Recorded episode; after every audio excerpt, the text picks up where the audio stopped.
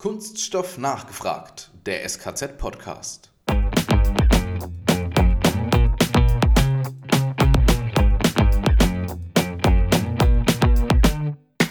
Urban Mining. Das heißt, was mhm. können wir eigentlich im, im, städtischen Bereich eigentlich nutzen an Ressourcen, die früher mal eine andere Nutzung dann auch gehabt haben? Und da geht es ja auch darum, äh, wie können wir dokumentieren, wo was ist? Weil das sind alles potenzielle Ressourcen für die Zukunft auch.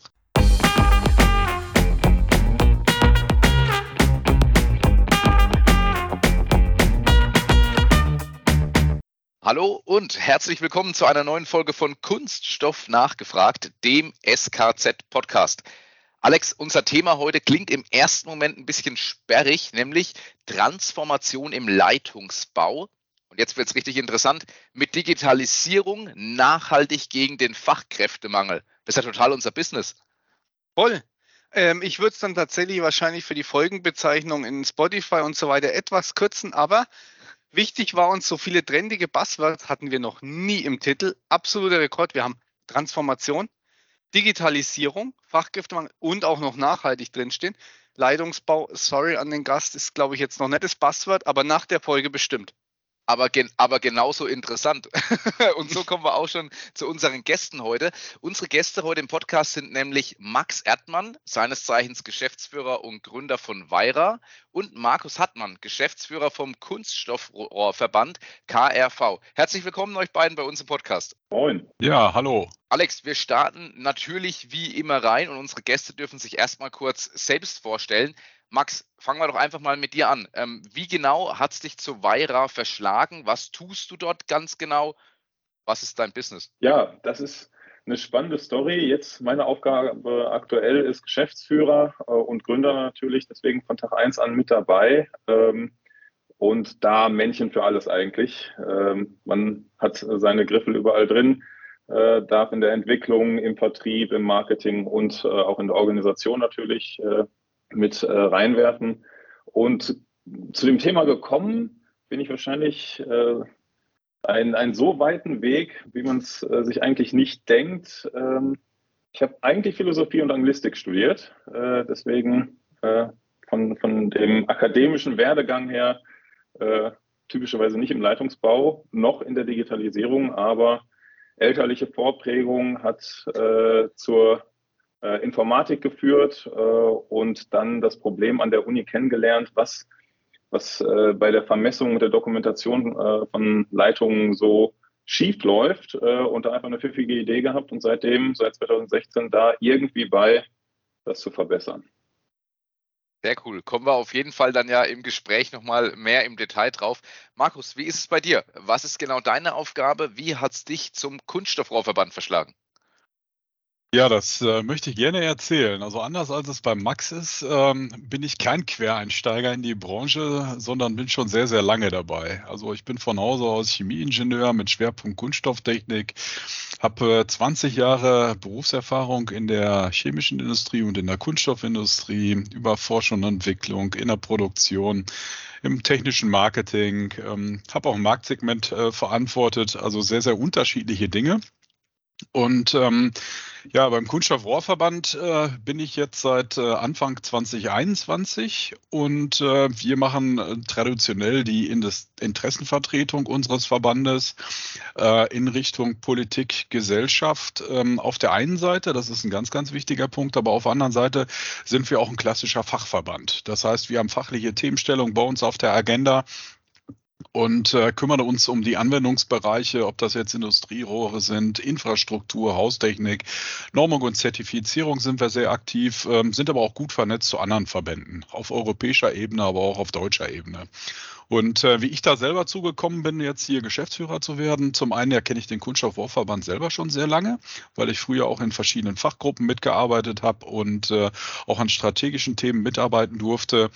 Und äh, parallel ähm, gerade das Thema Interessenvertretung ist für mich sehr, sehr interessant, weil neben dem einen Herzen Kunststoff, was in meiner Brust schlägt, gibt es noch ein zweites Herz und das hat so ein bisschen was mit Politik zu tun. Und von daher sitze ich so an einer Schnittstellenfunktion, ähm, wo ich sowohl mit der Wirtschaft, mit der Wissenschaft, aber auch mit der Politik zu tun habe, aber auch ähm, im Bereich Kommunikation in Richtung Gesellschaft. Also ist das eine sehr, sehr interessante Funktion und ich bin irgendwann gefragt worden, ob ich das nicht machen möchte. Und äh, ja, Deshalb bin ich jetzt hier, genau. Und Alex, was man natürlich nicht vergessen darf, ihr habt auch eine total enge Verbindung mit uns vom SKZ. Das ist absolut richtig, ja. Die Verbindung ist äh, sehr, sehr eng und äh, wir haben auch eine gute und enge Verbindung auch zu Weira. Ähm, wir haben eine jährlich stattfindende Jahrestagung mit Mitgliederversammlung und äh, wir haben uns jetzt seit einiger Zeit auf die Fahnen geschrieben, dass wir auch den Kontakt zu Startups, die eine Relevanz haben für unsere Wertschöpfungskette, für unsere Branche, äh, sehr, sehr gut vorstellen wollen auch und bekannt machen, im Bereich Networking aktiv sind. Äh, von daher kenne ich den Max jetzt auch schon ein bisschen länger und auch sehr gut und natürlich das, das Verhältnis zum, zum SKZ ist sehr traditionell. Das muss ich sagen. Also das ist über diverse Jahrzehnte intensiv gewachsen, ähm, über verschiedene Ebenen und nicht nur verbandsseitig, sondern auch von unseren Mitgliedern. Wir wissen und schätzen, was das SKZ an Leistung erbringt und ähm, ja, deshalb sind wir da sehr, sehr eng verbunden auch mit dem SKZ. Kunststoffrohre sind uns ja auch von Anfang an Herzensangelegenheit in Prüfung wie Bildung. Aber unser Thema ist ja jetzt, also eines der vielen Buzzwords, ist ja jetzt Fachkräftemangel. Starten wir doch direkt mal damit an euch beide. Wie steht es da in der Kunststoffrohrindustrie und im Rohrleitungsbau? Vielleicht fangen wir mit dem Markus an aus Verbandssicht. Ja, sehr gerne. Ähm, ja, leider können wir sagen, dass äh, das Thema äh, Fachkräftemangel und Nachwuchssorgen ein Thema ist, was bei uns auf der Agenda ganz, ganz oben ist. Aber wir stehen da auch nicht ganz alleine. Also wenn man in Richtung Handwerk guckt, in Richtung Industrie, also in, in allen möglichen Industriebereichen in Deutschland sehen wir eigentlich, dass Fachkräfte fehlen. Ähm, ähnlich ist es bei uns auch. Ähm, Kunststoff ist leider, muss ich ganz ehrlich sagen, ähm, äh, nicht unbedingt äh, das, das Mainstream-Fachgebiet, äh, wo junge Leute einsteigen wollen, obwohl es natürlich eine Menge Möglichkeiten auch bietet in dem Zusammenhang. Aber wir sehen das in ganz, ganz unterschiedlichen Bereichen, in den Produktionsbereichen, äh, im Bereich Forschung und Entwicklung. Wir suchen überall händeringend äh, Nachwuchskräfte und das ist entlang der Wertschöpfungskette. Das geht vom Rohstoffhersteller, Additivhersteller, das geht beim Verarbeiter, bei der Weiterverarbeitung. Also durch die gesamte Linie äh, suchen wir intensiv äh, Nachwuchskräfte. Und äh, das ist leider die Situation, mit der unsere Branche insgesamt konfrontiert ist. Ja, das kann ich, glaube ich, von unserer Seite auch nur bestätigen, wenngleich wir ja selber nicht in der eigentlichen äh, Kunststoff-Wertschöpfungskette äh, enthalten sind, sondern eher äh, mit unserer Software auf der Baustelle dann stattfinden, merken wir es da natürlich auch. Also ähm, viele der Kunden, die wir haben, die, äh, die sagen, wir haben nicht genügend Leute, um die ganzen Aufträge abzuarbeiten.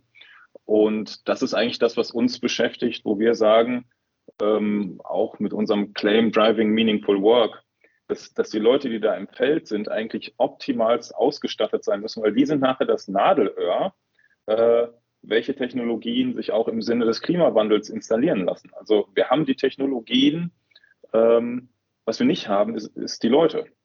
Äh, und das ist das, wo wir äh, das immer wieder sehen und auch unseren Beitrag versuchen zu leisten, dadurch, dass die Leute, die wir dann im Feld haben, möglichst effizient arbeiten und dann nicht noch aufgehalten werden mit irgendwelchen Papierarbeiten. Da stellen wir auch fest, ähm, dass die Anforderungen an die Dokumentation immer größer werden und dass bald 30 Prozent der Arbeitskraft ähm, auf Papiere ausfüllen geht. Und ähm, wenn man sich das vor Augen führt, äh, vor dem Hintergrund des Fachkräftemangels, äh, ja, wäre das Bild fast absurd. Und ähm, ja, das ist das, wo wir, wo wir denken, dass mit Digitalisierung ähm, da ein Hebel ist, ähm, auf, äh, ja, auf die Herausforderung des Fachkräftemangels zu reagieren. Ähm, aber es ist sicherlich auch nicht der einzige.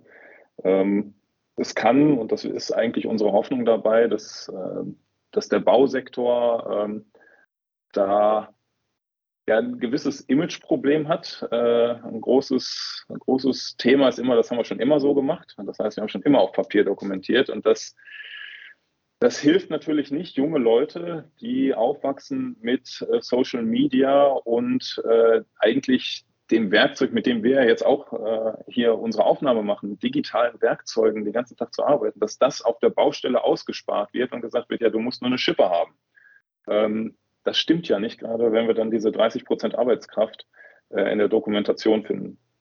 Und das vielleicht als letzten Punkt auf die 30 Prozent, um noch eine äh, Prozentzahl reinzuwerfen das ist ja nicht der Hauptfokus der Leute, dass sie äh, in, äh, in den Graben gegangen sind, um Zettel auszufüllen. Das heißt, die Qualität der Erfassung ist natürlich dann einerseits äh, einer gewissen Motivation geschuldet, äh, andererseits natürlich, wie will man eine äh, zentimetergenaue Vermessung machen, die allen Regeln der Kunst entspricht. Ähm, wenn man da im Graben steht, äh, einem die richtigen Werkzeuge fehlen und dann das eigentlich nicht der Grund war, mit dem man in den Graben gegangen ist. Da möchte ich gleich mal noch mal kurz nachhaken. Also ihr habt ein Problem festgestellt und das wolltet ihr lösen. Nimm uns vielleicht noch mal ein Stückchen mit auf diese Reise hin zur Gründung. Mhm. Also es war ähm, ganz am Anfang so, dass ich ähm, an einem Workshop an der Uni teilgenommen habe, ähm, wo es um die Energiewirtschaft ging. Und äh, da das war so ein Innovationsworkshop. Äh, in Paderborn äh, gibt es hier so ein äh, Innovationszentrum, was von der Uni aus ähm, ja versucht, Studenten mit den Problemen der echten Welt äh, zusammenzubringen äh, und die kreativen Ideen ähm, dann mit Partnern auch in die Realität umzusetzen. Und äh, da waren wir dann jetzt in diesem Workshop mit dem Thema Energiesektor im Allgemeinen befasst und haben da drin sehr viel Fokus auf Netzbetreiber und was, was sind eigentlich dessen allgemeine Prozesse. Da ist ziemlich schnell das Problem gekommen, Massengeschäft Hausanschluss, ähm, die Vermessung läuft einfach nicht. Also entweder ähm, hast du da den Monteur, wie gerade eben beschrieben, der, äh, der nicht äh, Monteur geworden ist, weil er der größte Vermesser ist, äh, sondern weil er Leitungen bauen will und ähm, ja im Grunde genommen für, für unsere Infrastruktur sorgen will, dass die stabil ist und dass wir auch Heizung haben und Strom haben und Internet haben. Äh, und auf der anderen Seite kann man für diese selbe Herausforderung auch einen Vermesser bestellen. Der ist natürlich äh, Vermesser teuer, weil er das äh, womöglich studiert hat, äh, das teure Gerät mit dabei hat äh, und da eine wirklich zentimetergenaue Vermessung macht, was aber vielleicht für einen Hausanschluss von, ich weiß nicht, bis 20 Meter äh, wirklich mit Kanonen auf Spatzen geschossen ist. Und dieses Problem ähm, ja, wurde in dem Workshop damals äh, so präsentiert. Ähm, und dann habe ich einfach gesagt, ja, machen wir das mit dem Handy. Wir nehmen einfach eine App und wir vermessen das. Damals wusste ich noch nicht, dass das geht. Ich hatte natürlich einen gewissen äh, Informatik-Background, äh, eben durch meinen Vater, der selber Entwickler ist. Aber App-Entwicklung und sowas bin ich auch äh, nicht so tief äh, drin und habe dann erstmal einfach gesagt, ich, ich kenne ein paar Apps, die in die Richtung gehen und das muss ja irgendwie möglich sein. Und ähm, dann äh, haben wir diesen Workshop, das wie das so oft bei Startup-Events ist, ist das ein kleiner Wettbewerb, dann haben wir das gewonnen, weil dann auch Vertreter auch von den Netzbetreibern da waren, die gesagt haben, wenn, wenn es das gibt, dann will ich das haben, weil mir das echt einen großen äh, Schmerzpunkt äh, lindert. Ähm, weil es ist ja nicht nur die Herausforderung, auf der Baustelle die, die Vermessung zu machen, sondern mit den Ergebnissen muss ja nachher auch gearbeitet werden. Also die müssen ja irgendwie in ein Geoinformationssystem fließen, um dann, das, egal wie groß der Aufwand für die Erfassung ist, der große Schaden entsteht eigentlich erst oder der große, der große Kostenpunkt entsteht erst, wenn es schlecht dokumentiert ist und jemand mit einer Baggerschaufel in so eine Leitung reinsägt. Was man leider doch auch schon des Öfteren mal gesehen hat. Ja, und das ist ja dann äh, nicht nur ein großer Kostenpunkt, kommt auf äh, das Medium an, was da versorgt wird, ist es womöglich sogar sehr gefährlich. Und äh, da hängen dann nicht nur Sachkosten dran, sondern auch wirklich Personenschäden. Und das ist das, ähm, was, äh, was dann den Ausschlag gegeben hat, dass ich gesagt habe, weißt was, in, in, dieses Thema will ich mich weiter einarbeiten. Das ist noch ein großer weißer Fleck auf der Digitalisierungslandkarte. Und da kann ich tatsächlich, glaube ich, mit meinem Wissen und ähm, um wie sollten so Produkte aussehen, wie, wie kann man damit arbeiten und auch aus der Philosophie kommt, ähm, ein, ich glaube, eine gewisse äh, Affinität dazu, sich strukturell neuen Sachen äh, zu widmen und dahinter Strukturen zu entwickeln und das alles zu organisieren. Ja, paar Jahre später, jetzt sitzen wir hier im Podcast. Markus, Frage dann dahingehend in deine Richtung. Das heißt, die App von Max entlastet Fachkräfte. Macht das das Ganze dann wieder attraktiver? Ja, in der Tat. Also Max hat das ja gerade sehr, sehr gut beschrieben. Ähm, es entlastet die Fachkräfte auf der einen Seite, aber es macht die Arbeit der Fachkräfte auch interessanter. Und da sind wir eigentlich in einem Punkt dann auch Nachwuchsgewinnung dann. Ähm, ähm, die jüngeren Leute, die dann vor der Berufswahl dann auch stehen, sind äh, extrem digital affin, anders als das vielleicht noch äh, zu meiner Zeit dann auch gewesen ist. Das heißt, äh, durch äh, digitale Möglichkeiten ähm, gestalten sich Berufsbilder auch deutlich interessanter, als das vielleicht auch in der Vergangenheit dann auch gewesen ist. Das heißt nicht nur eine Erleichterung für die Fachkräfte auf der einen Seite, sondern auch ein interessanterer Job. Und ähm, die, die Anwendung, die Valra dort ähm, entwickelt hat, ist ein sehr, sehr spannender Punkt und ähm, wir wissen auch, dass erste Mitgliedsunternehmen ähm, von unserem Verband auch dort im engen Kontakt und im Austausch da sind. Und äh, Max hat das ja eben gerade auch beschrieben, äh, die Netzbetreiber haben großes Interesse drin und dort wird auch eine klassische Lücke geschlossen. Ähm, man muss sich überlegen, dass alle Rohre, alle Bauteile mittlerweile digitalisiert sind. Auch diese Dinge können eins zu eins übernommen werden. Das ist das äh, Building Information Modeling, ähm, was vielfach im, im Bereich Fair- und Entsorgung dann auch genutzt werden kann, im Bereich der Haustechnik genutzt werden kann. Also also dort wird eine klassische Lücke geschlossen und ähm, äh, ist natürlich für viele Leute dann auch interessant, ähm, dann digital unterwegs zu sein. Es werden deutlich weniger Fehler gemacht, ähm, weil natürlich der Scan direkt vor der Baustelle gemacht wird. Also da kann es keine Zahlendreher oder sonstiges geben. Äh, es vereinfacht eine Menge und äh, macht das Thema auch spannender, ja. So, ich habe mir ja vorgenommen, ich gehe ein bisschen durch unsere Buzzwords. ähm, warum ist das Ganze jetzt nachhaltig? Da kann ich ja vielleicht noch mal ein bisschen drauf gehen. Ähm, also gerade das Thema Fachkräftemangel ist äh, ja die eine Herausforderung. Aktuell haben wir ja auch äh, Materialmangel. Ähm, und die Frage ist ja, wenn wir so viele Leute im Moment darauf werfen, etwas zu tun, was auch weniger Leute schaffen, sind wir erstmal mit den paar Ressourcen, die wir haben, sehr verschwenderisch unterwegs was dann auf äh, Personen runtergeht. Aber wenn wir das dann übertragen auf, was hängt denn hinter einer Person, die arbeiten muss, also da hängt natürlich dann auch mal eine Maschine hinter, da hängen dann auch nochmal Leute in der Vorbereitung hinter, dann um auf einer Baustelle zu arbeiten, ist es nicht selten, dass richtig dicke Matten da geführt werden auf Papier. Also für eine Baustelle wird äh, übertrieben Baum gefällt. Ähm. Dass man da überhaupt aufschreiben kann, welches Material habe ich verbaut, um das nachher wieder abzutippen und dann auch wieder in irgendein System zu überführen, also Medienbrüche noch und nöcher. Und so sind wir in diesen ganzen Prozessen sehr verschwenderisch mit den Ressourcen, die wir eigentlich so knapp haben, äh, unterwegs. Und das drückt sich natürlich dann über die Masse, weil es wird ja sehr viel gebaut, aus und andersrum. Mit diesen Ressourcen eben auch schon mal angeschnitten, dokumentieren wir dann mit ganz viel Aufwand etwas, was, äh, wie Markus es gerade schon gesagt hat, Zahlendreher, äh, ich bin der Typ, meine Handschrift kannst du nicht gut lesen. Also selbst wenn ich mir große Mühe gegeben habe, alles zu erfassen, könnte da auch ein Lesefehler entstehen. Und dann haben wir falsch dokumentierte oder fehlerhaft dokumentierte Informationen äh, und sind dann wieder bei dem ersten Punkt. Dann sägen wir mal da in so eine Leitung rein, lassen Wasser rauslaufen, lassen womöglich Gas äh, einfach frei, was dann auch wieder gefährlich ist.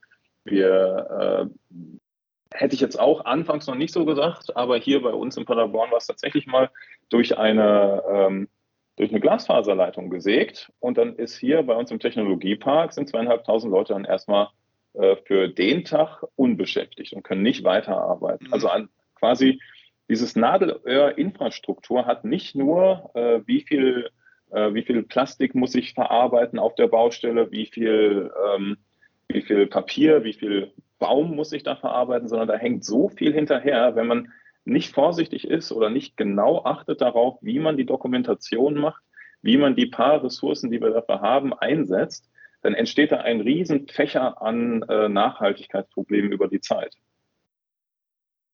Ja, und ich kann mal sofort da nochmal einhaken. Ähm, und äh, Max, du hast das ja wunderbar beschrieben in Richtung, äh, was die App eigentlich an, an Nachhaltigkeit liefert in dem Zusammenhang. Ähm, und bezogen aufs Material kann ich einfach auch nur sagen, auch das unterstützt bei der Nachhaltigkeit, gerade was das Thema Ressourcenschonung dann auch angeht. Ähm, das Thema im Bereich Kunststoffe, das große übergeordnete Thema ist ja das Thema Kreislaufwirtschaft und wie gehen wir mit unseren endlichen Ressourcen auch um.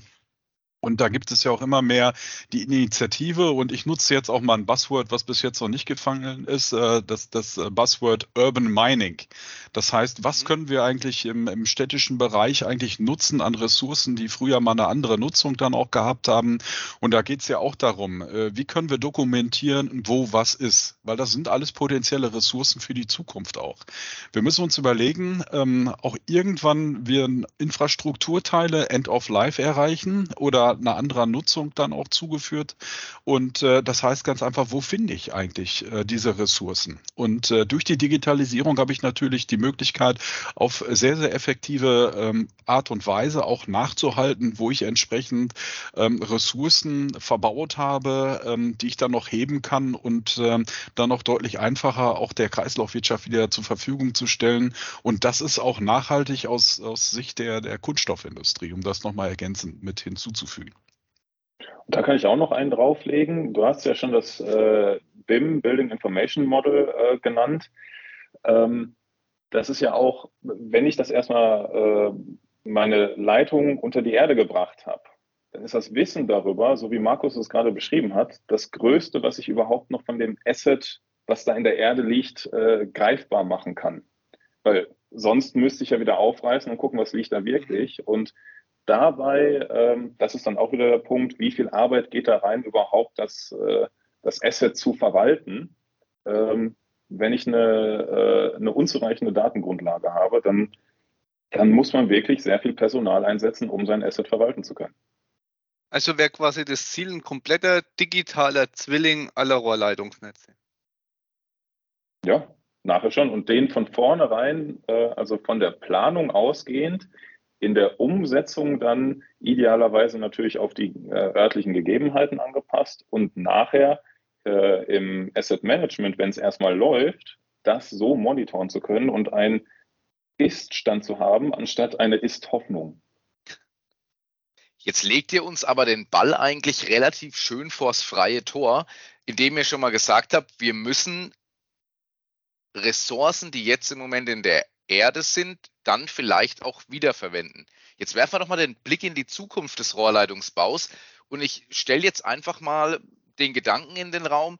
Heißt es, zukünftig, unsere Ressourcen sind ja endlich, das wissen wir. Jetzt reichen vielleicht gewisse Ressourcen nicht mehr aus. Heißt, wir graben ungenutzte Kunststoffrohre wieder aus und verbauen die irgendwo anders oder arbeiten die wieder auf. Wie sieht Markus und auch Max, wie sieht eure Vision, nenne ich es mal, der Rohrleitungsbau Zukunft aus? Ja, das, ähm, Matthias, das hast du genau schon richtig angenommen. Ähm, das, was wir aktuell sehen, ähm, wir verarbeiten als Kunststoffrohrindustrie in Deutschland ungefähr 50.000 Tonnen an Altrohren und Cut-Offs, die an den Baustellen entstehen, ähm, wieder zu neuen Rohren. Und ähm, das, was wir selber wissen, ist, wir könnten eine deutlich größere Menge auch verarbeiten. Und ähm, gerade bei den Kunststoffsorten ist es so, wir können nicht einfach den Griff in den gelben Sack machen und sagen, wir nehmen das Material und stellen da ein Rohr her. So einfach funktioniert das nicht. Also die Polymere sind da schon sehr, sehr unterschiedlich. Die Anforderungen sind sehr, sehr speziell. Das heißt, wir haben primär auch ein sehr, sehr großes Interesse dran, wieder Zugriff zu haben auf Materialien, die in ihrer Nutzung an der Stelle, wo sie bislang eingesetzt sind, äh, wieder ähm, zuzugreifen und das auch wieder der Kreislaufwirtschaft zuzuführen. Und ähm, wir haben sehr viel in den letzten Wochen und Monaten über dieses Thema auch diskutiert und äh, wir wollen auch selber eine Studie starten zu dem Thema, weil wir viel zu wenig wissen auch. Was, was passiert mit den Altrohren? Wo gehen die hin? Welche Entsorgungswege nehmen die? Ähm, genauso sieht's mit den Cut-Offs dort auch aus. Ähm, wir wissen, dass da ähm, ähm, einiges auch gesammelt und wiederverwertet wird, aber wir wissen nicht alles. Und gegebenenfalls äh, sind das noch Potenziale, die wir heben können.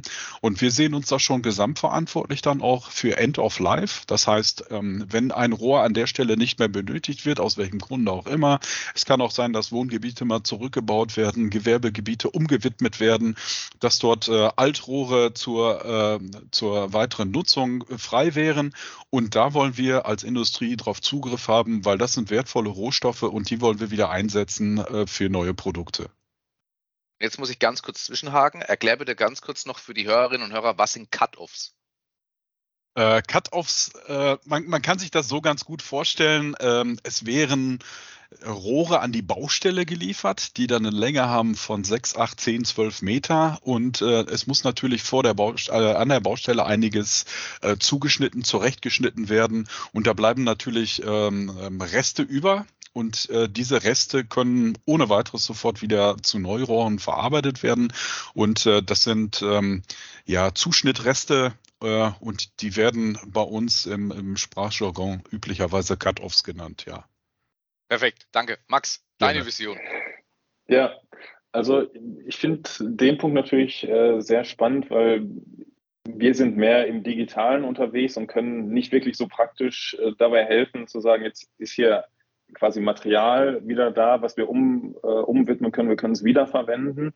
Aber da aus, aus dem Digitalen heraus ist ja eher das Wissen äh, über das, was in der Erde da liegt. Ähm, das ist ja der große Schatz und dass man da mit, mit einer hohen Informationsdichte auch sagen kann, ähm, wie es jetzt zum Teil auch passiert. Ich habe das auch aus anderen Ländern gehört, dass Glasfaserausbau haben wir ja ein großes Defizit in Deutschland oder ein großes Potenzial.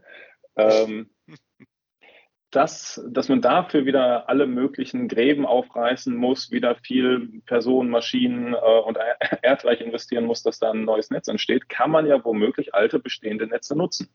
Das kann ich aber eigentlich nur, wenn ich wirklich eine gute Informationsdichte darüber habe, was habe ich denn da und ist das überhaupt qualifizierbar dafür, dass ich da eine weitere Nutzung äh, ähm, in das bestehende Netz äh, hinzufüge. Und deswegen glaube ich, dass das, was ja auch an vielen anderen Stellen passiert ist, ähm, mit, äh, mit dem Internet, mit den digitalen Werkzeugen schon ganz früh bei Versicherungen und Banken als erste, die das dann so richtig für sich haben, äh, haben wertschätzen können, dass das auch im tatsächlich Graben im Leitungsbau passiert, äh, dass wir sehr viele Daten erheben, die es uns überhaupt erst ermöglichen, ein, ein vollständiges Bild zu erfassen, anstatt äh, alleine beim Bau ist es ja schon so, wenn wir uns das jetzt angucken, der der Auftraggeber, der Versorger sagt, hier müssen zwei Kilometer Leitung gebaut werden oder hier muss ein Hausanschluss gelegt werden. Jetzt habe ich noch kein Haus gebaut, aber ich höre die Story ewig. Ähm, da hat mir der Versorger gesagt, ja, da, da, wird sich jemand bei Ihnen melden und da habe ich ein halbes Jahr nichts gehört. Mhm. Und ähm, das ist ja schon ein Problem. Aber für den Versorger selber in einem Neubaugebiet, wo er ständig umgepflügt wird, ist er dann wurde das gebaut und diese Dokumentation fährt erstmal noch ein halbes Jahr in dem Bulli mit, bevor es erst wieder zurück zum Versorger kommt. Das heißt, das können wir uns, glaube ich, gerade aktuell noch gar nicht vorstellen, wie die Arbeit eigentlich äh, mit digitalen Werkzeugen in der Zukunft sein wird. Da gibt es ja verschiedene Ansätze. Ähm, HoloLens, dass man nachher nur noch äh, auch auf der Baustelle äh, einen Helm trägt, wo ein Visor vor ist, wo man die Plandaten in der Realität eingeblendet sieht. Ähm, ich glaube, in die Richtung wird es tatsächlich gehen, dass das einer der Punkte ist, wo uns vielleicht bisher die Werkzeuge einfach gefehlt haben, weil man schleppt jetzt nicht einen Tower mit auf die Baustelle. Das macht keinen Sinn. Das heißt, wir müssen ja schon mal bis an die Notebooks irgendwie kommen, aber auch die sind für eine Baustelle eigentlich zu sperrig.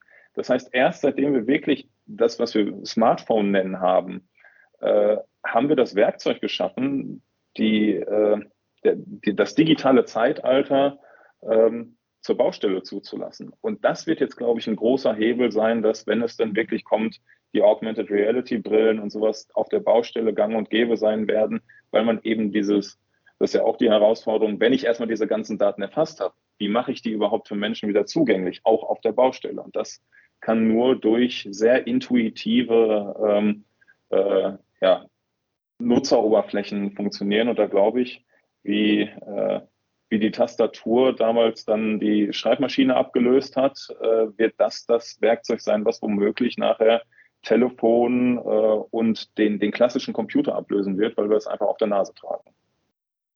Das hast du sehr schön umschrieben, weil ich habe kein Haus gebaut, aber ein altes saniert. Und mit so einer digitalen Schatzkarte hätte ich vorher gewusst, was sich in welcher Wand versteckt. Also den Wert kann ich nachvollziehen. Ja. Aber noch eine andere Frage. Mir ist gerade eingefallen, wir haben bei den Buzzwords nicht aufgepasst, Matthias. Hätten wir statt Leitungsbau sowas geschrieben wie Infrastruktur und Energiesicherheit, dann hätte man ah, noch mal einen draufsetzen können. Dann wären wir ganz weit oben dabei gewesen. Toll. Ähm, ah. Aber die Frage ähm, an dich erstmal, Markus, gibt es noch mehr Initiativen so aus der Branche, um dem Fachkräftemangel entgegenzuwirken? Weil das macht mir schon ein bisschen Bauchschmerzen.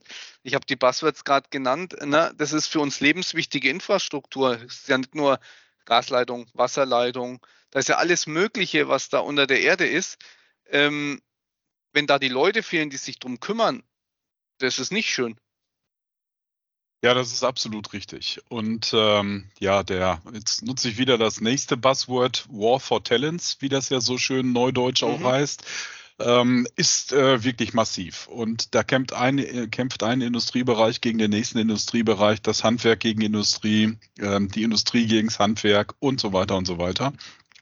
Ähm, das ist hochkomplex, das ganze Thema. Und die Unternehmen versuchen sich natürlich, und äh, viele von unseren Unternehmen sind eher im ländlichen Bereich ansässig, dort auch eine enge Bindung ähm, zur Struktur, zur Gesellschaft vor Ort dann auch äh, zu haben, äh, ein positives Mindset dann auch nach draußen zu tragen, Kooperationen mit Schulen, mit Hochschulen einzugehen, um da frühzeitig auch eine Bindung an potenzielle Arbeitskräfte hinzubekommen. Und ähm, es, es ist aber auch in vielen Fällen die Situation, äh, dass es dann auch für den Produktionsbereich ähm, äh, in vielen Situationen nicht möglich ist, neue Fachkräfte auch direkt dann auch zu bekommen. Ähm, es werden zum Teil ungelernte Kräfte auch eingestellt, ähm, zum Teil auch Kräfte mit Migrationshintergrund, mit, mit äh, ja, ähm, ausbaufähigen ähm, Deutschkenntnissen und da stellen sich die Unternehmen aber auch direkt drauf ein. Also es werden Integrationskurse angeboten, es werden Deutschkurse angeboten, man hat eigene fachliche Werkschulen auch implementiert, wo ähm, das Basiswissen über Kunststofftechnik, über Verarbeitung, über Weiterverarbeitung und so weiter, über Betriebstechnik technische Aspekte, ähm, auch über Maintenance äh, an die Mitarbeiter weitergebracht äh, wird und die Mitarbeiter, die äh, keinen äh, Berufsbildungsabschluss haben, können sich somit sukzessive Stufe für Stufe weiterqualifizieren. Und eine Weiterqualifikation im Sinne der Unternehmen bedeutet auch, ähm, dass ähm, dort dann auch andere Löhne gezahlt werden. Und das ist natürlich auch der Anreiz ähm, für einen Mitarbeiter, ähm, sich hochzuarbeiten, sich weiter zu qualifizieren, auch äh, finanziell auch einen direkten Benefit dann auch zu haben. Also das sind schon, schon Maßnahmen, die von Unternehmen dann auch getroffen werden, wirklich aus der Not raus, äh, weil wirklich äh, dieser Fachkräftemangel durch die Bank dort existent ist.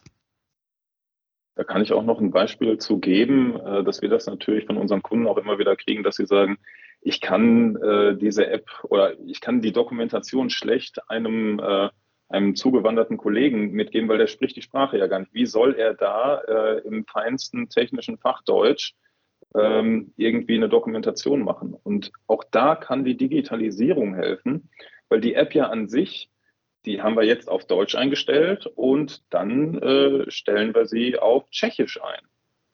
Oder auf Spanisch oder auf Englisch. Das ist ja eigentlich vollkommen egal.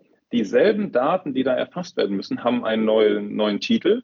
Und dann verstehe ich sie auf einmal und kann mich auch das, wie Markus es gesagt hat, viel leichter äh, den Zugang zu meiner Arbeit bekommen und mich darüber mit diesen Hilfsmitteln sukzessive besser qualifizieren, dass ich es dann nachher auch mit neuen Herausforderungen im, im feinsten äh, Technik deutsch machen kann. Ich muss das mal so äh, anfangen, die Frage. Es gibt ja im Rohrleitungsbau relativ viele Vorgaben, Normen äh, etc., wie Rohre zum Beispiel geschweißt werden müssen, wie die ausgelegt sein müssen oder, oder, oder. Ähm, besteht die Möglichkeit oder wird es so weit kommen, dass eine Funktion oder eine, ein Programm wie die App von Weira beispielsweise irgendwann vorgeschrieben ist und dann auch wirklich, dann muss das in dieser App dokumentiert werden, denn wir kennen das ja eigentlich alle. Es ist super interessant, wenn es Tools gibt, die mir das Leben erleichtern. Das heißt aber noch lange nicht, dass ich sie auch wirklich alle einsetze. Wenn wir aber dieses vollumfängliche Netz haben wollen und irgendwann mal dann der Mitarbeiter in fünf Jahren, in zehn Jahren, um jetzt mal irgendwelche Zeithorizonte zu nennen, wirklich mit einer Argumented Reality Brille im Baugraben stehen soll, dann braucht er ja vollumfängliche Daten. Sonst ist es ja ähnlich wie wenn ich mit dem Navi fahre und plötzlich hört die Straße im Navi auf und fängt erst zehn Kilometer weiter wieder an. Ja, also das, das merken wir, die Verbände sind da sehr daran interessiert zu schauen und zu prüfen, wie kann man das ähm, in die Normung mit aufnehmen. Ähm, das ist unter anderem hinsichtlich der Genauigkeit, weil unsere App ist ein neues Vermessungswerkzeug, was es vorher nicht gab und auch vorher nicht denkbar war. Das heißt, ähm, die Regelwerke haben sich gestützt auf die alt hergebrachten Werkzeuge wie Winkelprisma, Bandmaß, Tachymeter, also das, was man schon kannte. Ich glaube aber, dass man da gar nicht auf die Funktion geht, sondern man sollte eher sagen, wie wir es eigentlich schon getan haben. Wie stellen wir uns die, Zukunft vor? Wie müssen wir miteinander arbeiten? Weil es wäre für uns natürlich toll, äh, dann hätten wir einen äh, riesen Markt, wenn dann alle sagen, Beira ist jetzt Pflicht und das kommt von höchster Stelle. Ich glaube aber tatsächlich, dass, dass diese Zukunft gar nicht in unserem Interesse ist, weil als Digital Native, um ein weiteres Passwort reinzuwerfen, ähm, kennen wir das ja, dass wir verschiedene Apps benutzen, die aber miteinander funktionieren. Das heißt, wir müssen uns gar nicht um die Funktion streiten, sondern um die Schnittstellen. Und die müssen offen sein, dokumentiert sein und dass man das alles eigentlich miteinander verbinden kann und daraus der Sinn auch übertragbar wird. Ähm, und das ist etwas, wo wir auch viel Wert drauf legen, weil muss man auch ehrlich sagen, bisher in der Baubranche ist sehr viel, wurden sehr viele Insellösungen gebaut, ähm, weil es ein so spezielles, nischiges Thema eigentlich für die Softwarewelt ist aber auch bei den Versorgern. Die haben sich ähm, jahrzehntelang die teuersten Softwarelösungen geleistet, wo sie das wirklich runterparametriert und entwickelt haben auf ihre sehr individuellen Bedürfnisse. Und wir sollten darauf achten, dass wir nicht denselben Fehler nochmal machen, sondern dass wir sagen, wir wollen offene Systeme. Die ist ja eben auch schon mal angekommen. Sicherheit, Datensicherheit. Wir haben im Moment einen sehr großen Fokus äh, auf äh, die Versorgungswirtschaft. Äh, da müssen wir darauf müssen wir vorbereitet sein. Und da hilft es, nicht zu sagen, ich habe meine Individuallösung, die ich jetzt schon seit 20 Jahren nutze ähm, und äh, ich mache da kein Internet dran, dann ist es nämlich sicher, weil dann kannst du damit heutzutage nicht mehr arbeiten, sondern man braucht eigentlich, so wie wir das tun, ein, einen sehr großen Fokus darauf. Wir müssen im Internet arbeiten. Wir wollen unbedingt, damit wir die Zukunft äh, uns erschließen können, die Konnektivität haben. Aber das muss gleichzeitig so bombensicher sein, wie es nur geht. Äh, damit wir auch in solchen Zeiten wie jetzt gerade ähm, auch an der Stelle nicht angreifbar werden. Es neigt sich schon langsam dem Ende, aber eine wichtige Frage hätte ich noch. Können wir den Fachkräftemangel denn allein durch Effizienz kompensieren? Weil ist logisch, ne, der, der Max hat es beschrieben, wenn die Dokumentation einfacher wird, im Moment wenden sie 30 Prozent der Zeit auf Dokumentation auf, dann sind es nur noch 10 Prozent, dann spare ich mir quasi 20 Prozent, also jeden fünften Menschen. Ist es zu einfach? Ich glaube ja. Also wir ähm, haben ja aktuell die ähm, demografische Situation, dass die Babyboomer kurz äh, vor der Pensionierung stehen. Also ich denke mal, wir werden eine Riesenwelle von potenziellen Neueinstellungen vor uns haben in den nächsten 10 bis 15 Jahren. Und ähm, solche Apps kompensieren einiges und äh, ich denke mal, da kann die ganze Branche auch äh, sehr, sehr zufrieden auf das gucken, was äh, Weira hier exemplarisch entwickelt hat. Ähm, alle Schwierigkeiten wird es nicht lösen. Ähm, aber ich, das war auch, glaube ich, gar nicht der Ansatz ähm, und die Intention.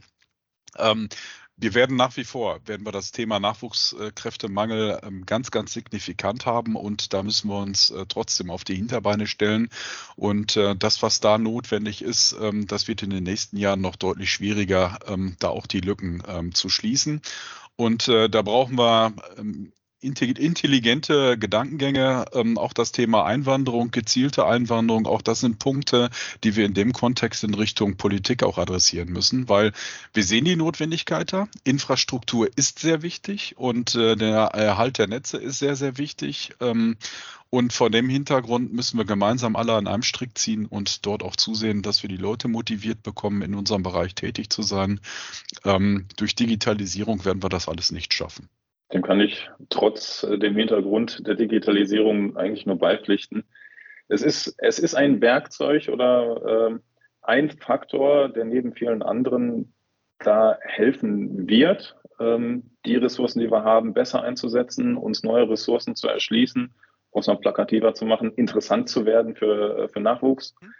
Ähm, aber es wird nicht, das ist nicht das Allheilmittel. Aber ich glaube andersrum, dass, wenn wir das nicht tun, dann sind alle anderen Bemühungen äh, umso schwieriger. Weil das ist immer der Katalysator, um jede Bemühung noch effektiver zu machen. Und das wird nachher ein Blumenstrauß an Faktoren sein, mit denen wir da arbeiten müssen.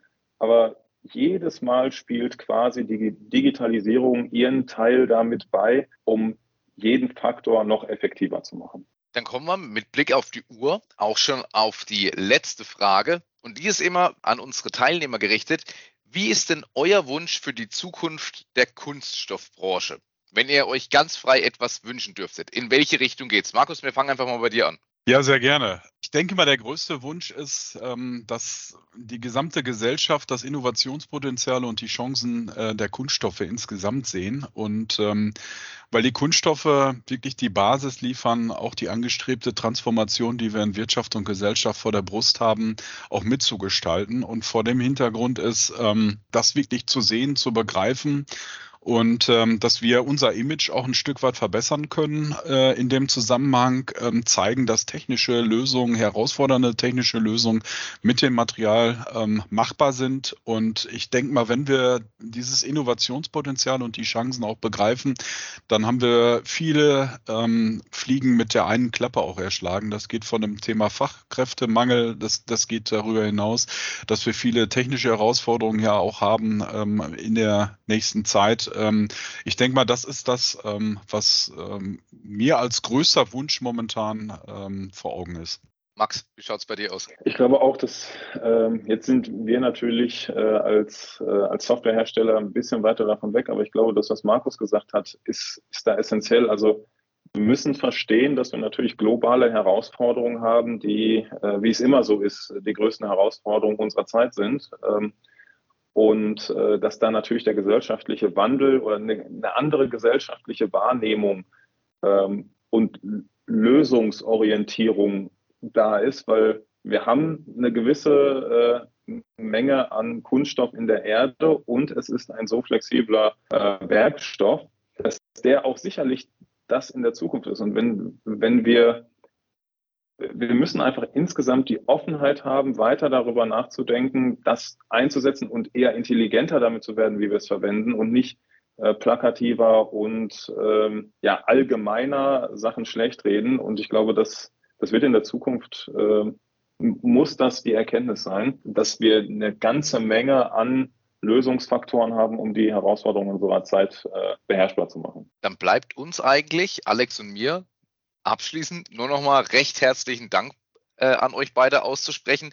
Es ist für mich total interessant. Ich hätte nicht gedacht, dass wir das Buzzword-Bingo hier noch weiter nach oben treiben können, als schon in unserer, äh, als schon bei unserem Thema am Anfang. Aber ich fand es sehr sinnvoll angebracht und ich muss ganz ehrlich sagen, ohne jetzt zwei Buzzwords nämlich zu nennen, sondern eher zwei altbekannte Begriffe. Einen hat Markus genannt, der andere viel heute öfter. Tradition und Zukunft. Und ich glaube, viele denken den Rohrleitungsbau, das ist ein sehr traditionelles Gewerbe, ein sehr traditioneller Beruf.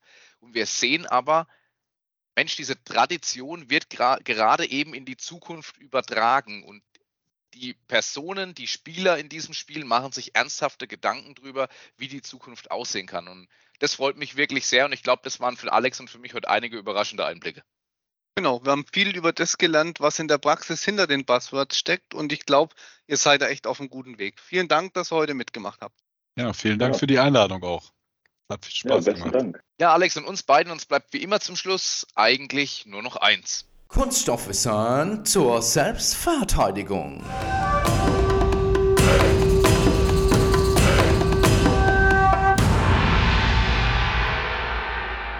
Alex, du als alter Camper, woraus ist eigentlich mein Campingzelt? Die Campingsaison beginnt jetzt bald wieder. Ich, ich habe dich eigentlich eher für den Wohnwagenfahrer gehalten, aber ähm, natürlich habe ich was nachgeschaut. Ja, ich bin eher der Wohnwagenfahrer, du ich bist weiß. der Camper. Ja, aber ich habe was nachgeguckt. Du weißt, alter Geschichtsnerd. Äh, tatsächlich, die ältesten geschichtlichen Nachweise von Zelten stammen aus der Jungsteinzeit und sind damit über 40.000 Jahre alt. Da war noch kein Kunststoff im Boden. Vielleicht gibt es deshalb noch den Urinstinkt, der Millionen Menschen auf die Campingplätze treibt, wo man ums offene Feuer sitzt und sich wie unsere Ahnen damals fühlt, so ein Stück weit. Die damaligen einfach transportablen Behausungen waren tatsächlich Hauptwohnsitz und verwendeten Gestelle aus Tiergerippen und Felle. Wie sieht's heute aus, Matthias? So ist es. Und die heutigen Zelte sind eben nicht mehr aus Tiergerippen und Fellen, sondern aus Geweben wie Nylon oder Polyester. Die Beschichtung, deren Dichtheit selbst bei Starkregen jeden Urmenschen vor Neid seinen Mammutsteg hätte verschlucken lassen, die ist übrigens aus PU, PVC oder auch aus Silikon. Und jetzt noch eins, letzteres, nämlich das Silikon, gilt auch noch als besonders reißfest und langlebig. Auch da haben wir die Tradition, die Tradition ziemlich gut in die Zukunft übertragen, würde ich sagen, oder? Haben wir. In diesem Sinne, macht's gut, euer Matthias und der Alex. Wir hören uns.